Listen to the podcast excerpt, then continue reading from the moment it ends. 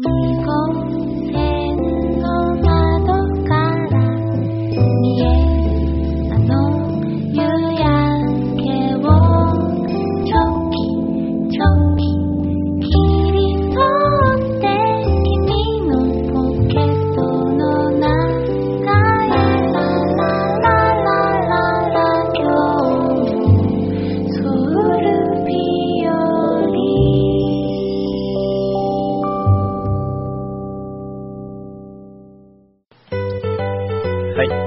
にちは、ゆうきです。こんにちは、バンです。さあ、えー今日もソウル日和始まりました。はいねえー前回はですね、あの8月24日の公開収録の第1部はい、を聞いていただいたわけなんですけれども、緊張してました？緊張してました。ねえ 今、今の何？緊張してましたっていう声は。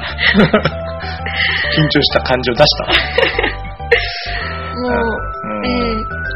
か一部を終わらせたなって。本当にもう、やっとのことで終わったって感じだったんですけども、さあ、えー今回はですね、その後半、第2部を聞いていただきたいと思います。第2部では、えーちょっとエンジンがかかってきて、そうですうん、ね。あの、普段通りの喋りができたんじゃないかなと思います。あと会場との一体感も生まれてきて、うんうん、あのー録音もすごくですね、ライブ感のあふれるものになってると思います。内容としては、えっ、と、質問コーナー。はい。ね、えー、勇気とバムもしくはソウル日和についての質問コーナーでしたけれども、結構いろんな質問が、えー、予想外の質問があったり、ね、結構僕らもどういう質問が来るかわからなかったから、ドキドキさせられたんですけれども、それでもすごく楽しむことができました。さあ、えー前回より、うんちょっと上手くなってるというか、皆さんに助けられましうんたね。ね、えー第2部はい本当に皆さんのおかげでできた第2部ですね。じゃあ今から早速聞いていただきたいと思います。どうぞ。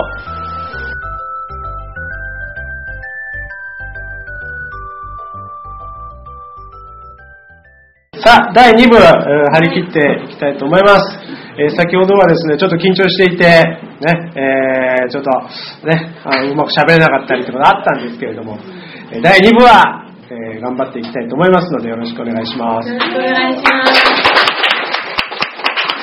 はい、えー、ユーストリームで今見ててもですね、いろんなとこから聞いてる人、神戸から、おシェフも神戸ですよね。ありがとうございますありがとうございます。いろんなところから。はい、噛まれました。第2部始まりということで。さあ、えっ、と、第2部はですね、皆さんに休憩の間にこう、このバスケットにですね、こんな、はい、質問用紙を書いていただきました。ということで、名付けまして、質問コーナー、勇気とバムに聞いてみよう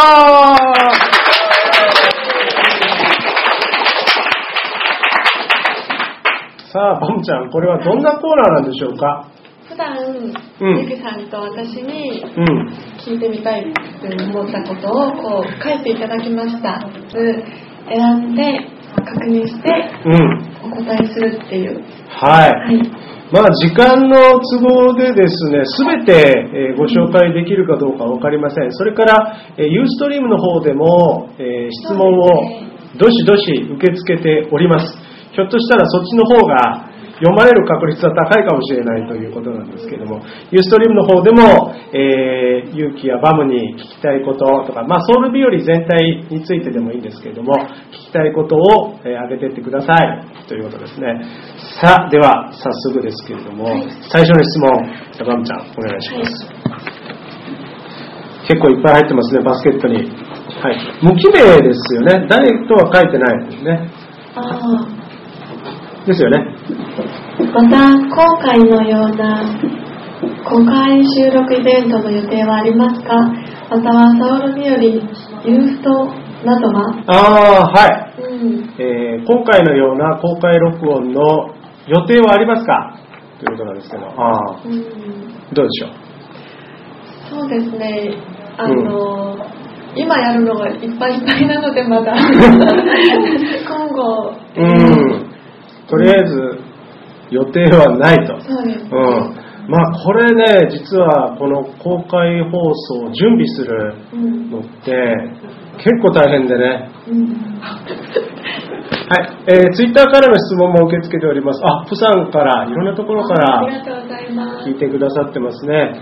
とりあえず、今のところ、おこの公開録音、公開録画のお予定はないですねですけれども、もうどうしてもやれということになれば、えーまあ考えなくもないということですね。はい。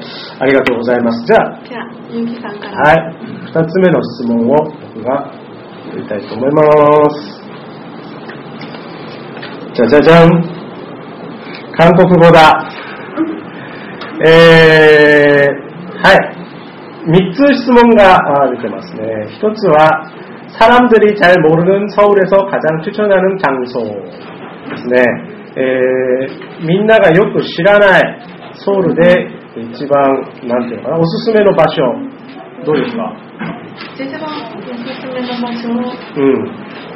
人があまり知らないところですか人はあんまり知らないところ、はうい。んどこがありますかねなんともね、振ったつもりがまた振り返された。 ねえこういうことがあるんですよね。あのですね、人があんまり知らないところで、あの、ソウルの、うん、僕が基本的に好きなところと、お観光客で、あ、でもこの人は韓国人ですけれども、あの、観光客として来て楽しいところっていうのは、イコールではないと思うね。うん。イコールではないと思う。僕、最近ですね、あの、タイ料理の美味しいお店が、ハマってましてね、あの、本家の近くにあるタイ料理の美味しいお店、あの、ここにも来てくださってるあやちゃんという方に教わったんですけども、そこがヨンナムドンってとこにあるんですよ。ヨンナムドン知ってますか？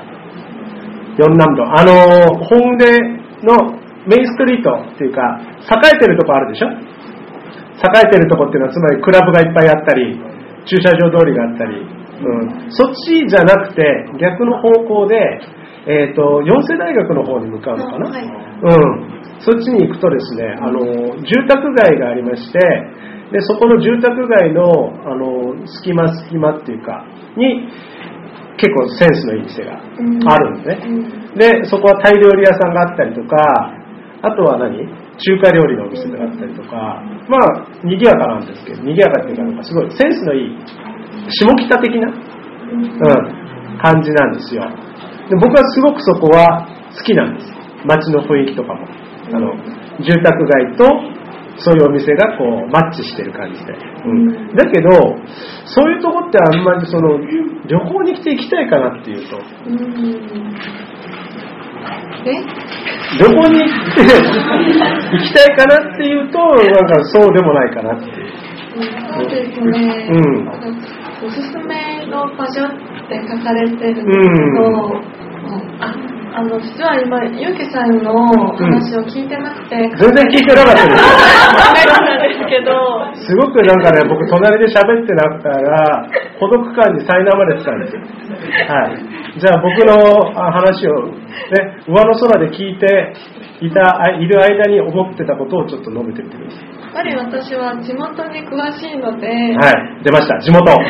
まずは何地元を愛する女ご。紹介したことはありますね。オリンピック公園の近くに住んでるんですけど、うん。そこにすごい美味しい定食屋さんがあって、ああ、な、なんですか、定食？どんな感じの定食ですか？うん。感じ韓式。はいはい。韓韓国料理ですね。韓式って言いますね。はい、うん。コンビジとか、ああ、本ビジ。えーおから。はい、豆のおから。サバの煮物とか、はい。セットがあるんですけど、お昼に行くと、それが5000ウォンぐらいで、パッと出てくるんですよ。はいはいはいはい。そこがおすすめかなって。なるほど。そこがおすすめだということですね。はい。えーもう超地元で、なかなかソウルの人ってね、意外とあちこち行くようで行かないっていうね、まあ地元話になっちゃう。うんとりあえずまあバブちゃんにとっては、ソウルの最強スポットははい、この定食屋定食屋だということですね。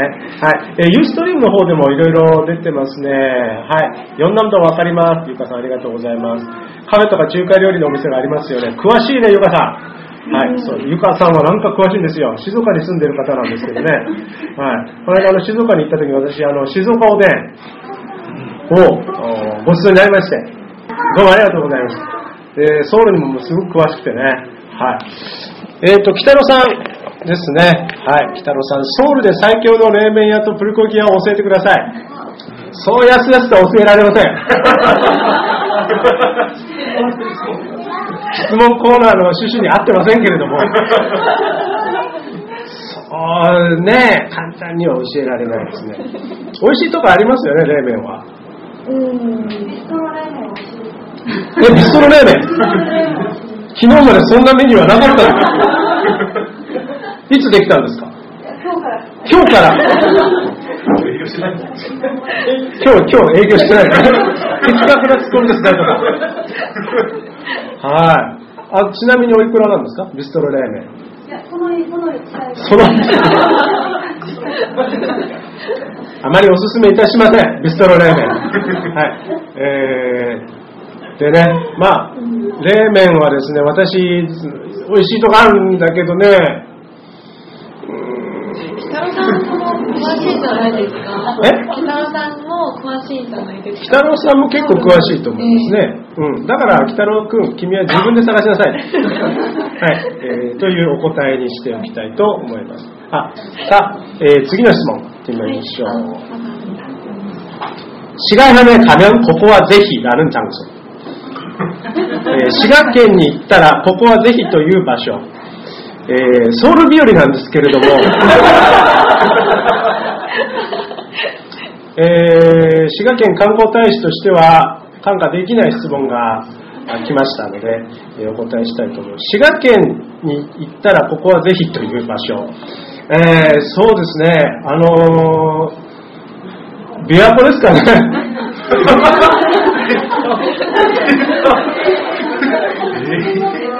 琵琶湖はね、いいですよ。ええ、あの、非常にいいです。場所によっては。結構あの、場所によっては、非常にいいです。行ったことあります？滋賀県。あります。ある？ほう琵琶湖が見えるホテルに泊まったことがあって、はい。海かと思いました。あ広すぎて。あ。はいはいはいはい。まあ滋賀県のホテルは大抵琵琶湖が見えるんです。大抵の土地からは見えますね。はい。えーね、滋賀県で琵琶湖見えないホテルって何の価値があるのかって感じですね。本当に。で、えーどちらかというと、えっ、と、じゃあ、朝日が見たい方は、湖西、えー湖の西側、えーキャンプ場なんかもありまして、えーなかなかいいです。水もきれいです。えー綺麗な朝日が見えます。朝寝坊な人は、えー湖東、え東の東側ですね。そうすると、湖と比叡山に沈む夕日を見ることができます。天気が良ければという話ですね。はい。まあ、あのー滋賀県のアピールは別の番組で、えーさせていただきたいと思います。じゃあ、3つ目の質問を、はい、お願いしま 서울 す。 비오리가 아니고 다른 도시나 나라에 대해 특집을 하게 된다면 어디에서? 서울 비오리 じゃなくて他の都市や国について特集をするとしたらどこでどっか好きなとこありますかバムちゃんはでもソウルという と、ええあソウルというよりはなんか好きな場所またありますよね。国、国、えどこですか？え日本ですね。日本。うん。バムちゃんは本当に日本がはい。大好きで。はい。何がそんな好きなんですか？日本のあのこじんまりとしたところが好きですね。こじんまりとしたところ。確かに駐車場もこじんまりとして 家家なんてこじんまり。意味じゃなくてそういうあの小道とかえ？そういう小道とか、はい。そのねなんか紫陽花が綺麗だったりはい。そういうところが好きだなと思って。なるほど。あの、こじんまりとした花が集まってますよね、アジサイなんていうのね。はい。なるほど。特に、例えば、バンちゃんが放送、自分の放送を持って、はいなんとか日和うんうんみたいな、あの、日本の特定のエリアを紹介するあ。りますね。それ、やりたい場所。江ノ島日和です。江ノ島日和。おー。江ノ島が好きなんですか、そんなに？もう住みたいですね。住みたい。え江ノ島って無人島ですか？江ノ島って住民いますか？あ、住んでるんだ。あ、そうなんだ。猫じゃなくて？人間が住んでますか？あ、そんな大きいんだ、江ノ島って。へ大きいですよ。え行ったことないないない。行ったことない。江ノ島って島なんですか、リアルに。島ですよ。宮島も島でしょ。行ってみてください。本当に素敵なところなので。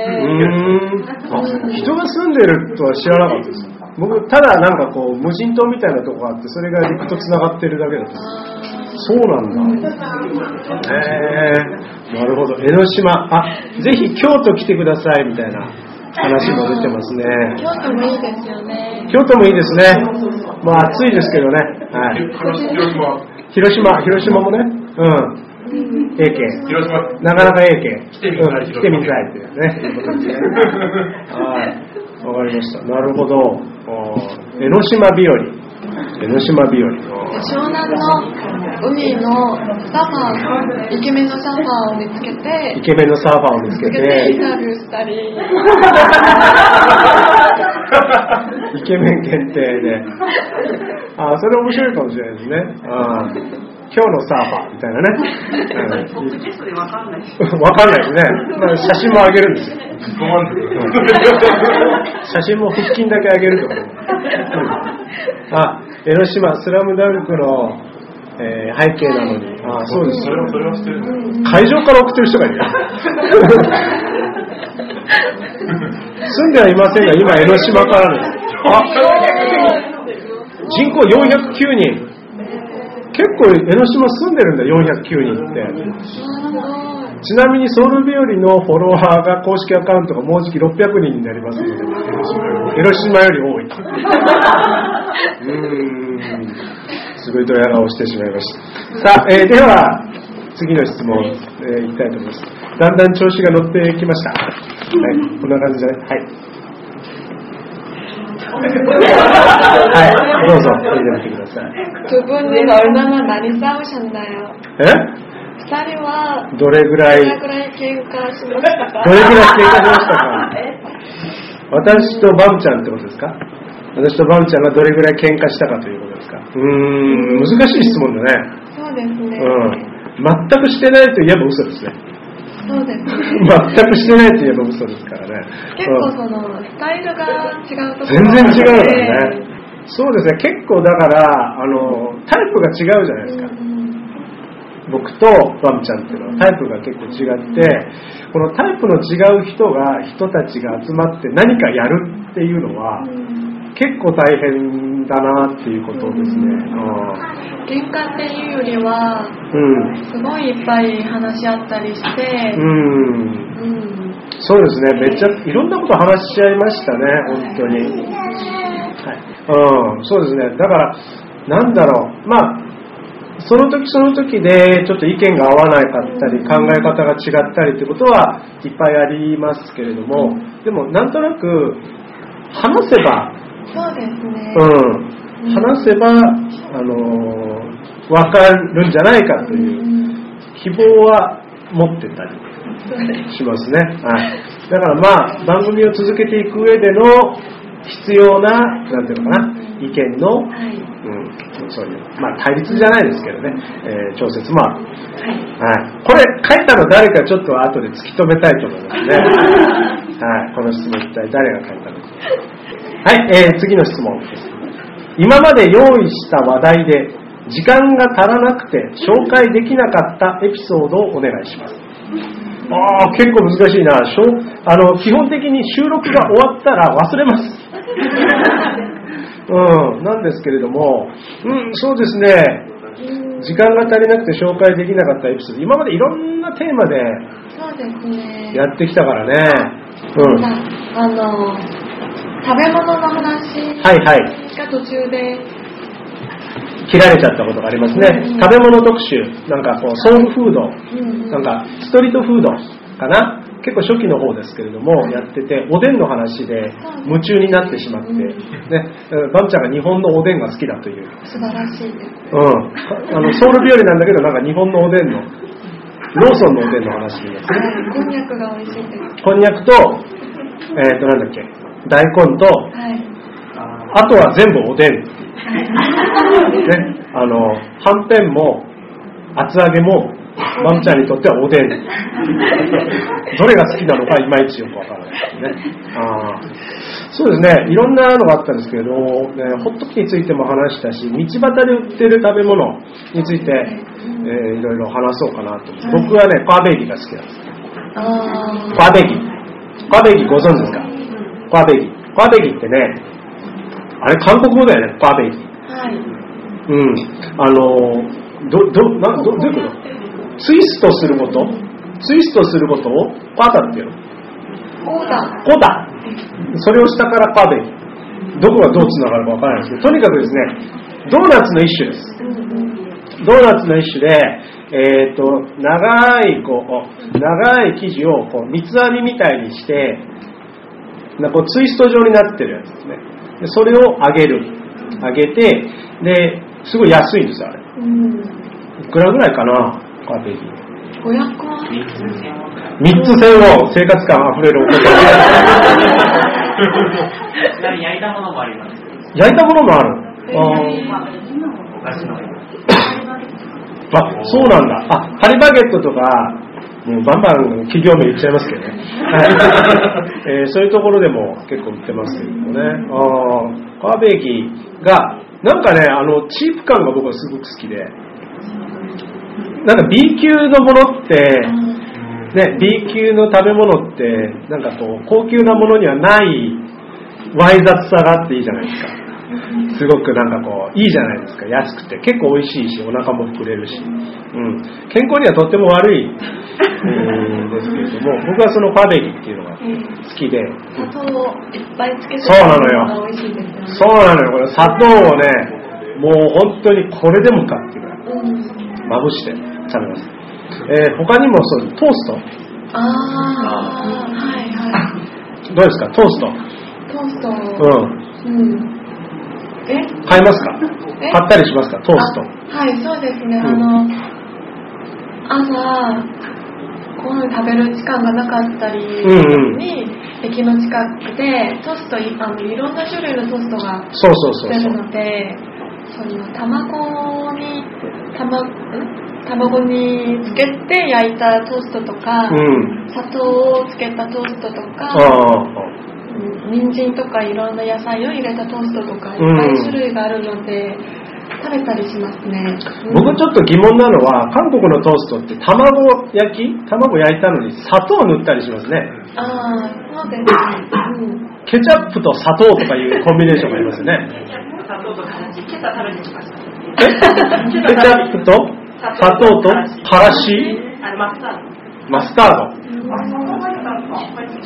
なんか、日本だとトーストって、例えばその、なんだろう、メタ、スクランブルが入ってたりするのって、あんまり甘くしない？んですけど、韓国結構その、砂糖を、もう、ここに砂糖の、なんかトングみたいなのがザーってかけちゃうんで、うん。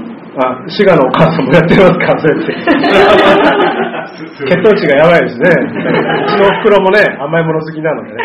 はい。滋賀の文化でもあるということですね。はい、ありがとうございました。さあ、では次の。今質問に行きます。お二人から見て、リスナーの、ん？リスナーの反応はいかがですか？反応はいかがですか？予想外、想像以上それと、当初はリスナーのどんな友達？反応。反応え、友達？反応、反応。うん。反友と反ってちょっと似てます。これ読めない予想。私、読みましょうか。て字が小さくて見えないですよ。もうライブの醍醐味です。投票はリスナーのどんな反応を、うん、予想されていたいましたか？はい、ありがとうございます。はい、えーっと、リスナーさんの反応、今は私たちの目の前にリスナーさんの反応、上々だと思いますね。い。いいんじゃないですか、こんな感じで。はい。どうどうですか？バムちゃんから見て反応は、リスナーの。そうですね、すごい、本当にこの1年間ソウル日和をやって、うん。普段もこんな感じなんですけど、うん。すごい愛されてるなって、幸せだなって思います、ああ、うんリスナーにね。はい、勇気いただいたり、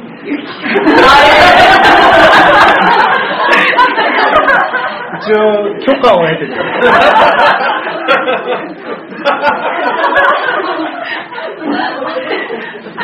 あのね、名前が一般名詞と重なるとこういうことが起こるんですね。アンパンマンも愛と勇気だけが友達だって言ってね、僕アンパンマンの数少ない友達が一人大変ですよ、しょっちゅう呼び出されますからね。はい。愛ちゃんか俺ね。うん。はい。えーで、あの、こあの今年の夏に日本に行った時に、うん。皆さんにお会いしたんですけど、はい。もうすごいいい方ばかりで、時間が足りないくらい楽しかったです。なるほど、うん。そうですよね、うんリスナーオフ会はいやったん女子会でした。女子会やったんです。よ、僕も2月に1回日本に行った時にオフ会をえー東京と京都で。京都でええもうすごかったですよ、うん。その時の僕のスケジュールは。前日東京でやって次の日京都でオフ会やってっていうもうすごい全国ツアーみたいな。新幹線乗って、新幹線乗っても東方勇気ですもん本当に。すごいスケジュール。ねはい。本当は福岡でも予定されてた。んですうん。すごい全国ツアーね。うん。でした。はいあのーそうですね。ここにある質問でうん、リスナーのどんな反応を予想されてましたかっていうのなんですけど、ちょっと僕は正直ちょっとあの不安で、はい。うん。実際こう、誰も笑ってくれなかったらどうしようとか、シーンとしてたらどうしようとか思ってたんだけど、すごい優しいですね、皆さんね。うん温かい方ばっかりで、ね、ありがとうございます、本当に。手も振ってくださったりね、ヤジを飛ばしてくださったり、本当に。ありがたい限りでございます。はいでは、次のはい。質問コーナー楽しいですね。止まらないで。ソウル日和が始まって以来、たくさんの韓国人と日本人が友達になり、輪が、我が。輪が、輪が広がっていますが、どう思われますか、うん、今後も楽しみにしています。ようこさん。あ、名前が指名されてますね。ようこさん。はい、ようこさん。ありがとうございます港のようこさん、ありがとうございます。さあ、えー、ソウル日和が始まって以来、いろんな韓国人と日本人が友達になって、リンが広がってます。ね、はい。輪が広がってる。ね、本当にあの、僕としては嬉しいうんことで、これが、まあ、この番組のも一番の究極の目的というか、うん、やっぱりその、まあ、最近韓国を訪れる方とか日本を訪れる方多いし、いろんな情報あるじゃないですか。だけど、なんていうのかな、そこに住んでる人から発信できる、うん。僕がここに住んでるから発信できる生の情報っていうのがやっぱりあると思うんですね。ね、それが僕だけの視点になっちゃうとちょっと偏るんでバムちゃんはここにずっと生まれ育った人としての視点っていうのを持っててでそういうものをなんかすごく喜んでくださってる方が実際いるっていうのをまあオフ会もそうだしメンションもそうだしいただいて、えーそれですごくなんか普通のミョンドン、トンデムンじゃない普段着のソウルに興味を持ってくださってきてる。そうすると、やっぱりその観光客相手じゃない韓国人に会えるんですよね。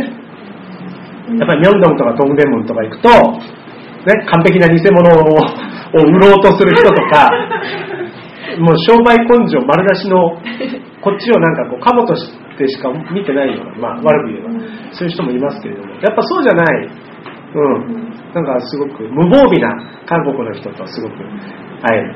で、そその人にとってもなんかそういう生の日本人に会えるっていうことで、うん、すごく僕にとってはこのソウル日和がそういうきっかけになるっていうのはすごくすごく嬉しいことですね。そうですね。はい。私もあのソウル日和があの日本語と韓国語同時にあの配信されてるんですけどそれでリスナーさんの中には日本の方もいて韓国の方もいてで私も普段日本がすごい好きなので私は韓国人としてその日本の方が興味を持ってくださってでまた韓国人の友達の中でなんか日本人と友達になりたい。でもあまり周りにいない。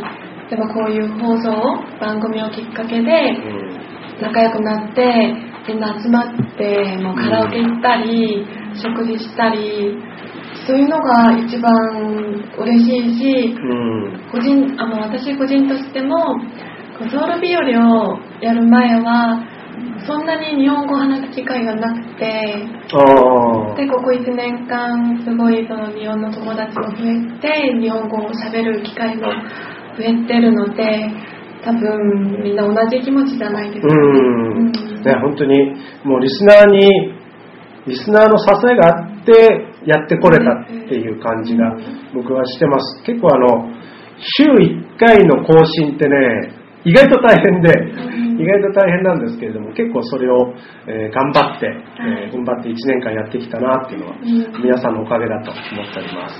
さあいろいろユーストリームの方でもですね上がってますね。えーっとゆきさんシガティ着用ではないのですね、はい。えー地元 T シャツ。今日悩んだんですけど、うんねえー滋賀の T シャツ。今日は、えーやめました、はい。えーあ質問。バムちゃんが難しいと思う。最近覚えた言葉は何ですか？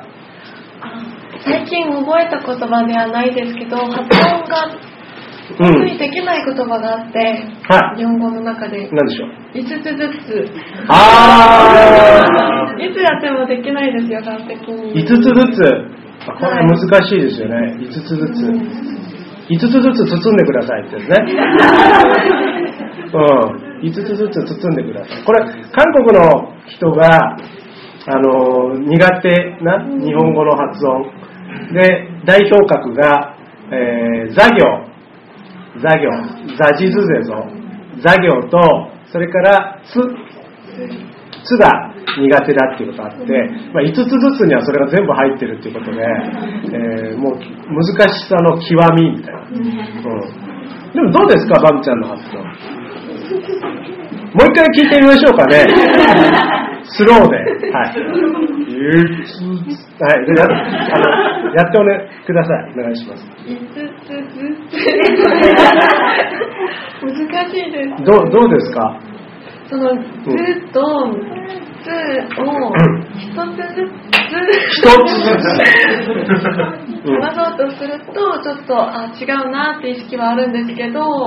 こうさらっと言えるようになりたいですね。あー。うん。1年に1回使うか使わないかだよね。5つずつって言葉はね、うん、5個ずつでいいです。もう5個ずつ。はい、うん、結構これはね難しい。うん。日本人にとって難しい韓国語っていうのも結構あります。あ何がありますか？えーっとねうーんと例えばパッチンの中でイウンとニウンっていうのはすっごい難しい。うん。うん。えーうちのさっき出てくださったうーん嫁はん、ね、の名前はキム・ソン・ミです。ソン・ミのソン・ミ。なるみって書いてソン・ミなんですけど、このソン・ミの発音が僕は長いことできなかったんです。うんソンの後にミっていうのはすごい難しい。なるほどうんソン、だから、ソン・ミとかだったら言いやすい。ニウンでね、ソン・ミとか、ニウンにしてソン・ミとかだったら言いやすいんだけど、イウンの後にミってすごい難しい。ソン・ミってすごい難しい。うん。だから、もう、自分の妻の名前を呼べないっていうのはちょっと問題なので、ね、えー一回練習したことがありましたね。初期の頃ですけど。うん。えーでも、プサンの実家行ったら誰もソンミなんて呼んでなくてね、みんなソンミって呼んでたっていうね。うん、すんやって言ってたね。うんありますね。はい。ああ、いろいろ出てますね。しんちょん、しんちょん。はいはいはい。あ、韓国語の21日、22日が難しい。これはわかる。20日、21日、22日、イシビル、イシイリル、イシイール。これすごい難しいですね。これ、上手ですね。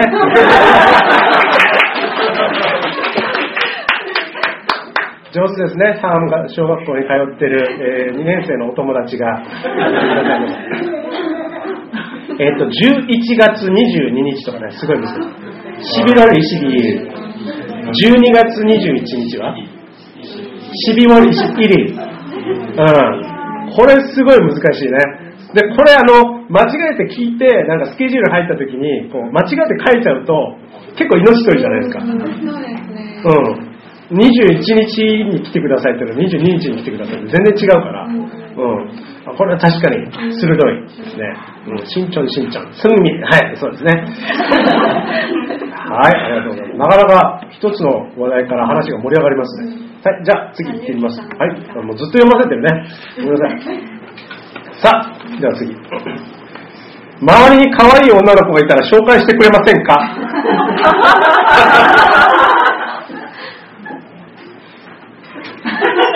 楽しい男性友達も歓迎します。は、は、は。次の質問。一応答えましょうかね。周りに可愛い女の子がいたら紹介してくれませんかってことですけど。うんいますか？うんみんな結婚してるので、みんな結婚してる。周りの。本当にね、あのー、可愛い順に結婚していくような、うん、かっこいい順に結婚していくような気がします。申し訳ない。これ、この人は何男なの可愛い女の人がいたら紹介してくれませんか？筆跡はなんか男っぽい。んなんか、はい。紹紹介してあげるあ、ワンちゃんを紹介する。はい。うん。じゃあ次の質問。結構大変かもしれませんね。はい。さお二人はどういう関係ですか？うん、これはさっきのあのゲストコーナーの続きじゃないですか、この質問は。どういうこと？お二人はどういう関係ですか？出会いから今までどうやって、てんてんてん。これは妻がいる前で話しづらいね。うん。あでも、ゆうきさんと私が知り合ったきっかけも、学会でお会いし、えっと、そうですえ。ーあのですね、最初はツイッターですよ。うん、最初はツイッターで、うん。ビストロがきっかけですよね。ビストロがきっかけなんです。うんうん、この店に行きたいけど予約が必要かどうか私が聞きましたね。あの、DM が来たのかな、うんうんダイレクトメールが僕に来て、うんなんかここの店に行きたいんだけど、予約が必要かどうかみたいな、そういう話になって、で、その後、ツイッターでなんかやり取りしてるうちに、うん。えー、なんだろう。あ、そうか、韓国語の教育えを専攻しているってことが分かって、うん。で、僕も同じ専攻してたものだから、はい。そこでいろんな話があって、ん。で、がえーと韓国語養成課程はい。ですよね、うん。あのソウル大とかいろんなところで韓国語教師養成課程あるけど、どこがいいですかって話をされて、うん。じゃあちょうど学会が、えー彼女の大学であったので、うんその時ちょっとお会いして話しましょうと。うんいうことになって、そこで初めて会った。えで、その後は、えっ、と、ビストロとか。ーえーうん。でね、あのーポッドキャストに僕が彼女を誘ったいきさつなんですけれども、えーいろいろあるんですけど、あの、彼女は音声日記っていうのをやってたんですよ。昔。ね。うん音声日記っていうのをやってて、それを聞いて、あ、この声はいいんじゃないか。うん。っていうことで、はい、えーお誘いした。うん。えーはい、はい、次の質問いきたいと思います。ソウルに住みたいです。どうぞ、おください。ソウル市はいつでも開かれております。はい。あ、苦労すること？いいこと苦労すあいいこと苦労することを教えてくださいソウルに住みたいです。かっこ日本に住むのと比べていいこと苦労することを教えてください。うん。うんソウルに住みたいということですね。ソウルつっても広いですからね。うん。ソウルに住んでいいこと、そうですね、えーっと、移動が便利。ああうんうん乗り換えが、うん、便利ですねはい。うんあのー結構僕が日本帰って思うのが、まあ、東京に住んでた時もそうですけど、意外と動かない。うん、自分の住んでるとこと会社、学校。で、結構、フラッと例えばね、あの、東京に住んでて、まあ、例えば吉祥寺あたりに住んでて、あ、今日ちょっと葛飾に行ってこようと思うと結構大変じゃないですか。北千住にでも行くか。なんか結構旅行じゃないですか。乗り換えもね、大変だし、交通費もかかるし。うんで結構ソウルはそれがバス1本でできちゃう。ああうんそうですねですよ。結構ね、あの、バスの網羅してるエリアっていうのが、すごいので、ううんん。だから、しかも結構交通費も安いっていうことで、えーいいと思いますけども。うん。苦労するとこはやっぱり、あの早いので人が何でも早いので、うん、うん。そこでストレスがたまるかもしれないですねあ、ストレス、いろんな意味のストレスがね、うん日本から帰ってくると結構ストレスですか？そうですね日本に行ったら、うん。まずバス乗ってこう降りる時にバスが止まってから立って降りるんですけど、はい、はい。ソウルだったらもうね戦争ですねあ降りてくれるのかどうかなんてそうそうそうそうそうええー降りれなかったことありますか？ありますあります。ああ、僕ね、降りてから、これあの、最近ソウルでは降り降りてからこのピッて、降りる前にピッて押すんですよ。うん交通カードを。ピッて押すんだけど、押すのを忘れたの。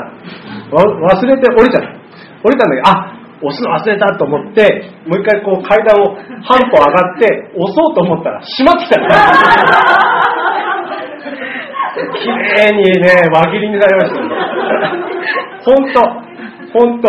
こうしまった、本当に。こうやってたら。こうしまった。すごいですよ。あの時の視界の分かれ方っていうのがね。ここで区切りがあって全然違うものが見えてる。うん。しかもバス微妙に動いてますからね。それで。ええすごかったそういうことで苦労する。結構ソウルの生活はあのうまくやると融通が効いていいんだけど、んあの結構その融通効かすためにバトルしなきゃいけないっていうのがあるんで、えーそういうの大変だっていう人もいるかもしれませんね。はいじゃあ次、僕読みますかね。はいじゃあはい。ハンガンの魅力について100文字以内で語ってください。100文字。うんハンガンの魅力について100文字以内で語ってください。うん100文字って、100文字ってどれぐらいツイッターがあーツイッターツイッターが140、40単価3週分ってことね。そうね。単価3週分ですよ。うん。多分語れます。語れます。一番のじゃあ魅力は？ハンガンの魅力。デートにふさわしいデートにふさわしい。夜景が綺麗夜景が綺麗。地面ができるまだ多分以上。あ相当余裕持って。僕ね、ハンガンの魅力いろいろあるんですけれども、あの、ソウル日和のテーマソング皆さんお聴きくださいましたかね？そこで、あの、歌詞書いたんですけど、ハンガンに僕ぼーっと座ってて気づいたのが、あの、まあ、100文字超えちゃうかな。えー、気づいたのが、川の流れと雲の流れがいつも逆なんです。うん。川っていうのは、あの、必ずインチョンの方に向かって流れていくので、えー西に向かって流れるんですけども、で、えー雲は大体東の方に向かっていきますので、大体その川の流れと雲の流れがクロスするんですよ、く見てると。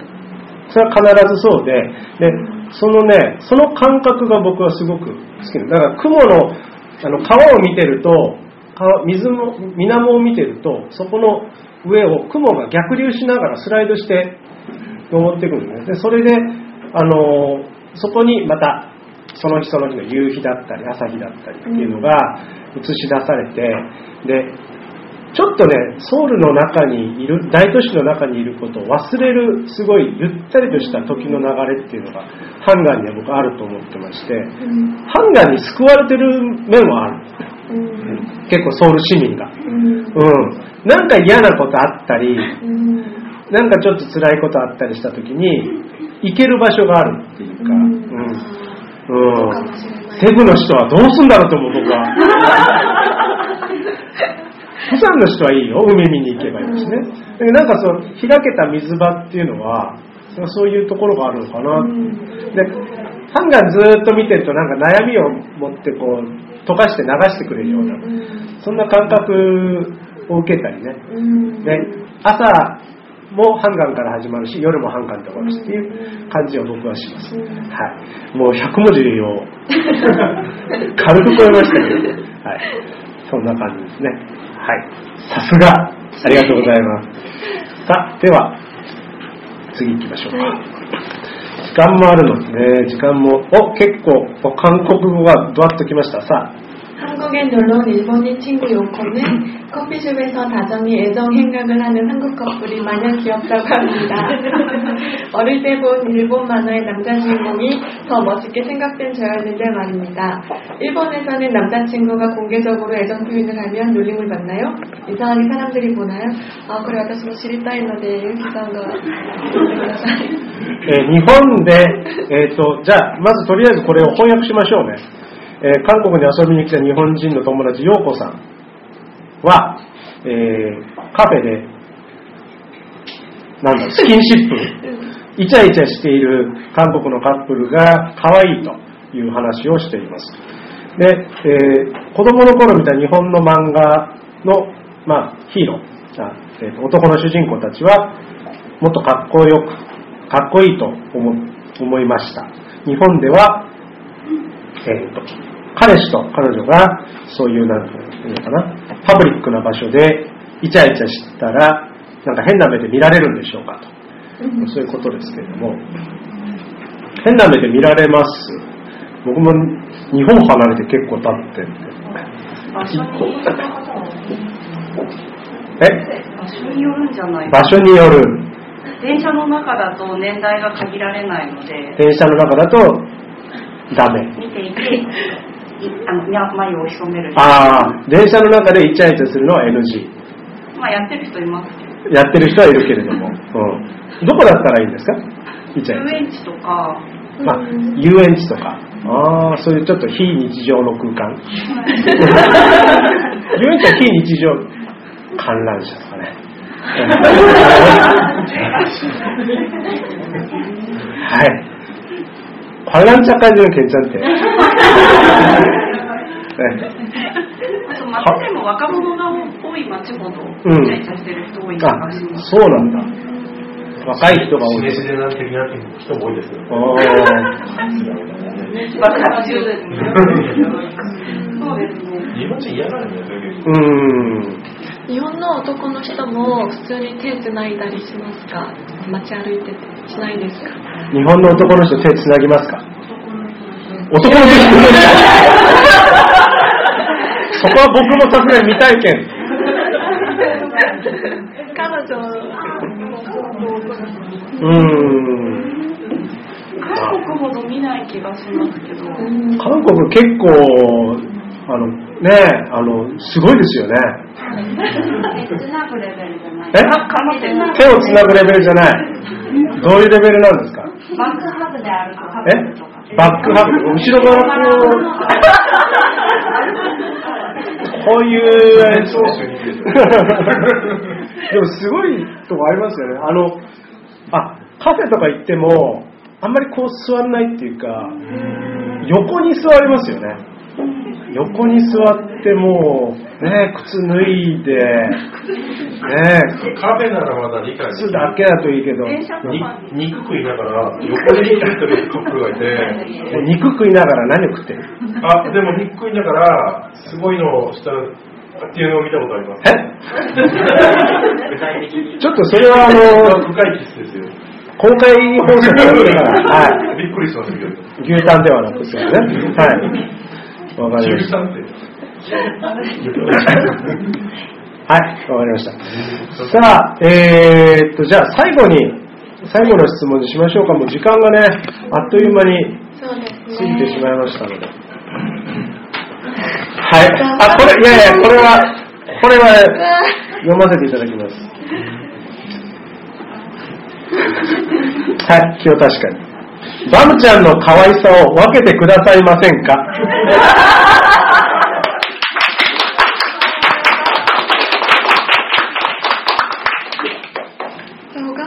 いやいやいや一応答えましょうよ。分けてくれって人がいるんですか？バムちゃんの可愛さを分けてくださいませんか？僕ら分けれないからね。うんえ？なんかあの、でも、あの正直な話、いや、あのいや、あの正直な話ですね、えー、若く見えますよね。ね、うん。実際、まあ実際のお年をご存知の方はどれぐらいいらっしゃるかわからないですけど、な、なんかあるんですか？それって、秘訣が。知りたい人はいっぱいいると思いますけど。うーん助けてください誰かはい。これぐらいにしないと本当にね、泣いちゃうかもしれない。じゃあ、最後の最後のはい質問に行きましょう。これは出ると思わなかったけどね。はい。ゆうきさんと奥様がどこでどのように会い、初めてのデートはどちらに行かれたのでしょうか？はい。えー、これは私、答えられないよね。答え、答えられたらおかしいよね。はい。さあ、僕とお嫁さんが初めて会ったのは先ほど言いましたように、僕が国際交流、えー会の会長をしていた大学の、えー聴講生として来ましたので、えー国際交流えーパーティー、新入生留新入留学生歓迎パーティーで、えーまあ、一目惚れして、僕が。うん。で、あの、僕会長だから、会長だからね、困ったことがあったら、何でも僕に言ってくださいという感じで、はい。であの、もうすぐ。もうすぐあの、井の頭公園で、うちのサークルで花見をしますから、ぜひあのね、夜桜、綺麗だしね、見に来てくださいと、いうことを言いました。はい。それが最初の日で、えーっと、初めてのデートは、あれですよ、井の頭公園。ですね。うん。雨の降る。雨、雨降ってました、井の頭公園で。えーっと、吉祥寺のね、まあ、吉祥寺の話ばっかりしてる恐縮なんですけど、えーお寿司を食べまして、映画見てお寿司食べる。えー映画はシン・レッドラインかなんかそういう戦争映画を見て、うん。プライベートライアンだったかななんかそういう映画を見まして、それからお寿司を食べて、あ、そこで僕すごく韓国文化っていうのをすごい実感したのが、彼女がお寿司こう二人で食べるでしょ？で、日本人はね、自分のもの食べるのね。流れてきたら取って自分食べるの。だけど、なんかね、まるでわんこそばのように、僕の前に寿司の皿が置かれるんです。だから取って一つ、二つあるでしょ一つ自分が食べて、一つ僕にくれるんです。食べても食べても寿司が置かれる。僕がサーモン食べたい時に赤貝が置かれたり。そう。それがですよ。そうなんです。それで、なんかすっごいお腹いっぱいになったのを覚えてる。うん。なんか断ることもなんかあれだし、ね、で、その後なんかこう雨降ってる井の頭公園を歩きました。その日はただ歩きました。はい。歩いただけ。はい。ですね。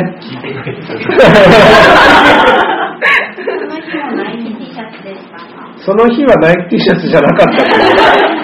4月じゃない。4月にそんな売られてなかったと思う。髪はスポーツ狩りだったんです。髪はあの、あれですよマリーンの、こんな感じですからね。はいあの時はあれでいけてるつもりでしたかさあ、えー、時間がね、もう、あっという間に時間が経っちゃって、えー4時55分全部紹介したかったんですけれども、全部はご紹介できませんでした。申し訳ありませんでした。さあ、えーではですね、ここで、せっかくビストロ6942でやってるということで、えービストロのえーイケメンシェフと、えーそれからキュートな奥様が、えー皆さんのために特別なライブをここでえー準備しているということです。はい。えーでは、ここでお迎えしたいと思います。ビストロのゲスト。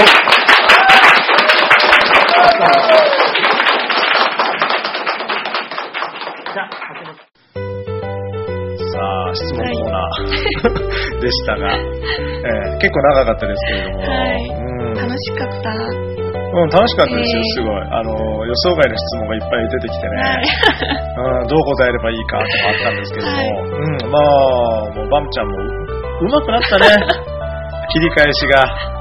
昔のバムちゃんだったら、結構もう、そういう質問出てきたら、ぼわっと汗だけも。もうね、冷や汗だらだらでもう固まっちゃったんじゃないかと思いますけども、度胸が伝わってきました。さあ、こんな感じで、えー第2部の質問コーナーが終わってですね、そろそろもう第2部も、うん、そろそろね、第2部っていうか、このソウル日和ソウル日和のね、えー公開収録っていう大イベント自体が、えー終わりに向かっていくわけなんですけれども、はいちょっと寂しい感じもありつつ、えあったんですが、ここで、あの、素敵なライブがありました。ありましたね。さあ、あの、あの人とあの人が、えええー素敵な歌声を聞かせてくれました。さあ、えーでは、えーここまでですね、えーお届けしてきたソウル日和の収録放送の、えーまた放送 なんですけれども、そのライブず聞いていただいて、そしてエンディングへ向かっていきたいと思います。じゃあ、最後までお楽しみください。どうぞ。どうぞ。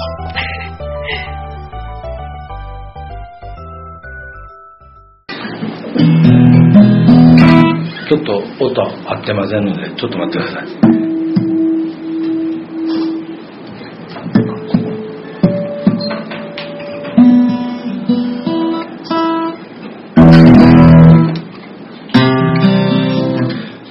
かなり以前からというかあの中学生の頃からギターは弾いてたんですけどもう最近なかなか弾いてなくてですねコードも忘れ気味なんですけどちょっと嫁さんと2人であの日本でも有名な歌手の歌やってみたいと思います。あちょっとそれでここに歌詞出しますんであのできたら皆さんも一緒にちょっと歌ってください歌手の名前は5つずついう人です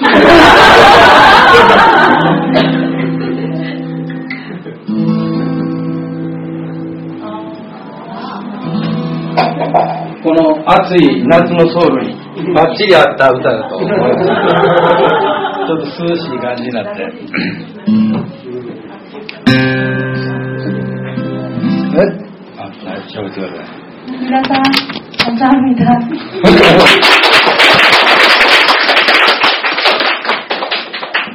練習時間もあんまりなくて、今ちょっとお腹の手術した後であんまり力が入入らないので、ちょっと変な音が出たり、お家に聞こえても許してください。よろしくお願いします。 もう言い訳はいいですかはい。私からですから。はい、どうぞ。はい。ちょっと緊張するな。汽車を待つ君の横で僕は時計を気にしてる季節外れの雪が降ってる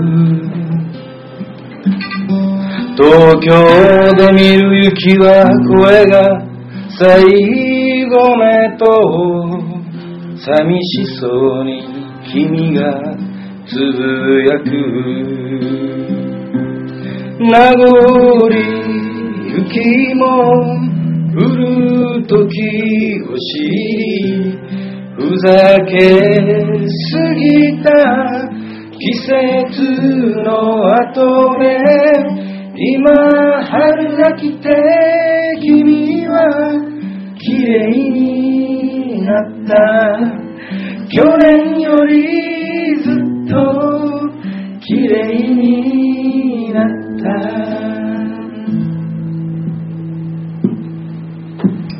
動き出して。をつけ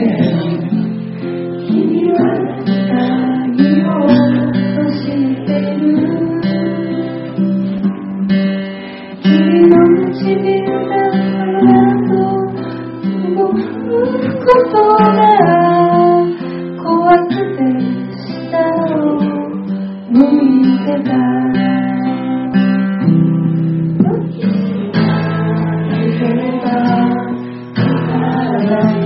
君も大人にな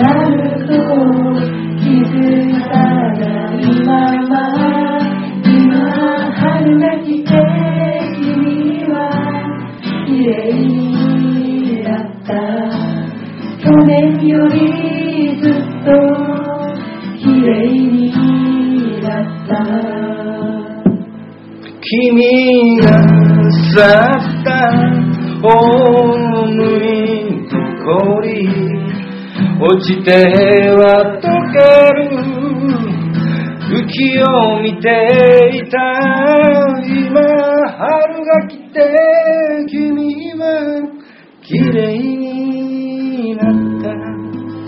겨울이 듣도 기레이 났다. 겨울이 듣도 기레이 났다. 겨울이 듣도 기레이 났다. 감사합니다.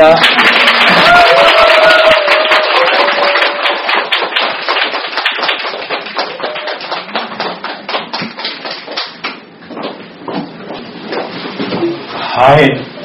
えー、ということで、名残雪ですね、えービストロ64人のシェフと奥様、2人のデュエットで聴いていただきました、はい名残雪です。で、あのーいろんな方からですね、メッセージが、えーソウル日和宛てに来ているんですけれども、はい。今ちょっと、はい。すごい数ですね。後で一つ一つ全部読ませていただきます。はい、つながり。えーと、じゃあここでソウル日和に、えー寄せられたお便りを紹介したいと思います。えー北野さんです、えー期限過ぎてて申し訳ないですが、僕にとってのソウル日和はオアシスのような存在です。MC のお二人のやりとり、音楽、ソウルのあれこれ、日韓の違いなど、いつも楽しく拝聴させていただいております。収録に参加させてもらったことは一生忘れられない思い出です。ああありがとうございます。北野さん収録しました？バンちゃんが？ええ私がインタビュー、初めてインタビューした方が北郎さんだったし、うん。そのテクテクライブで出反応うん。で4人があの4人がバラバラになはいはってい収録してて、それを集め集めうんて放送しましたね。はい、そうですね。ありがとうございます。さあ、それから、カレブさんですね、えーポッドキャストというメディアを、メディアのを SNS として見事に機能させたメディアで、たくさん見習うとこ多い番組です。えーまあ、相変わらず5時でしょうかね。はい、えー僕はすごく個人的にはこの金木さんという人にはすごく感謝していて、えーソウル日和というものを作る、うん、決心をさせてくれた、えー本人、張本人なのでね、えーもう彼がいなかったらソウル日和は生まれなかったと僕は思っておりますので、本当に、えーそう思ってくれてね、ありがたいと思います。ますさあもうちょっと下に見てみましょうか。はい。ああ、はいはい。ちかさんですね。広島からいらっしゃった。ちかさん、もうちょっと下に。うん。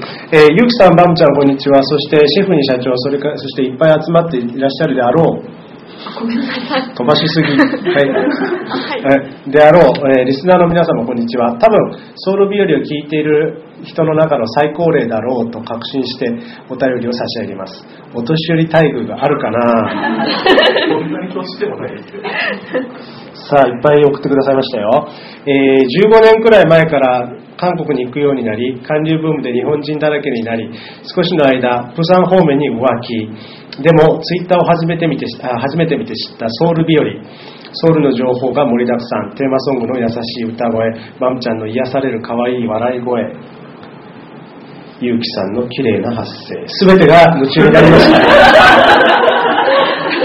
お便りにすると原稿用紙100枚くらいになりそうなくらいの思いはあります。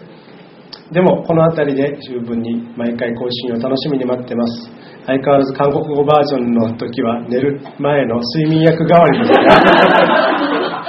が、どんなご利用、ご活用の仕方もありだと思います。えー私をソウルに呼び戻してくれた番組です。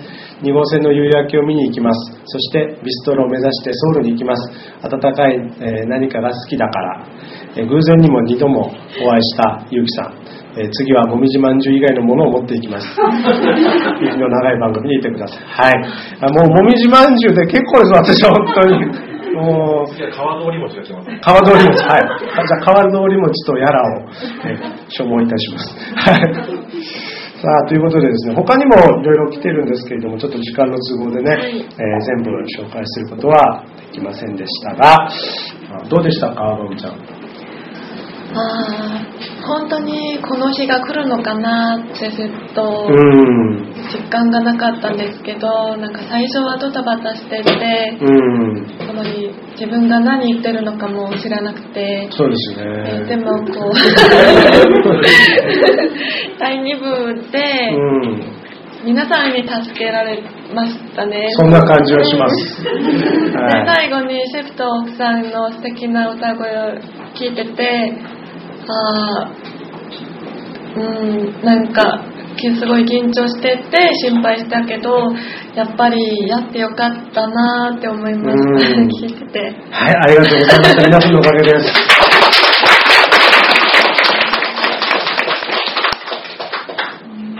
じゃあ、僕もそうですね、あの、さっき、外でね、入るのをちょっと待ってたんですけども、普段から結構人前で喋ることが多いんで、うん。そう緊張しないかなと思ったんですけども、うん。ガチガチに 緊張してたのがすごい伝わったみたいでちょっと恥ずかしかったですけど、あのね途中の在韓広島県人会のあの2人の、えートークうん。聞いて、あリラックスしてやればいいじゃんっていう、なんかちょっと心の中で何かを吹っ切れて、はい。で第2部はすごくあ楽しい感じでうん。できたかなと思います、はい。さあえー皆さんね、えーもう週末の貴重な時間を割いて、えー今日来てくださったわけですけれども遠路はるばる来てくださった方もいらっしゃいます、えーそれからユーストリームで、うん。うんいろんなところから見てくださっている方もね、えーお忙しい時間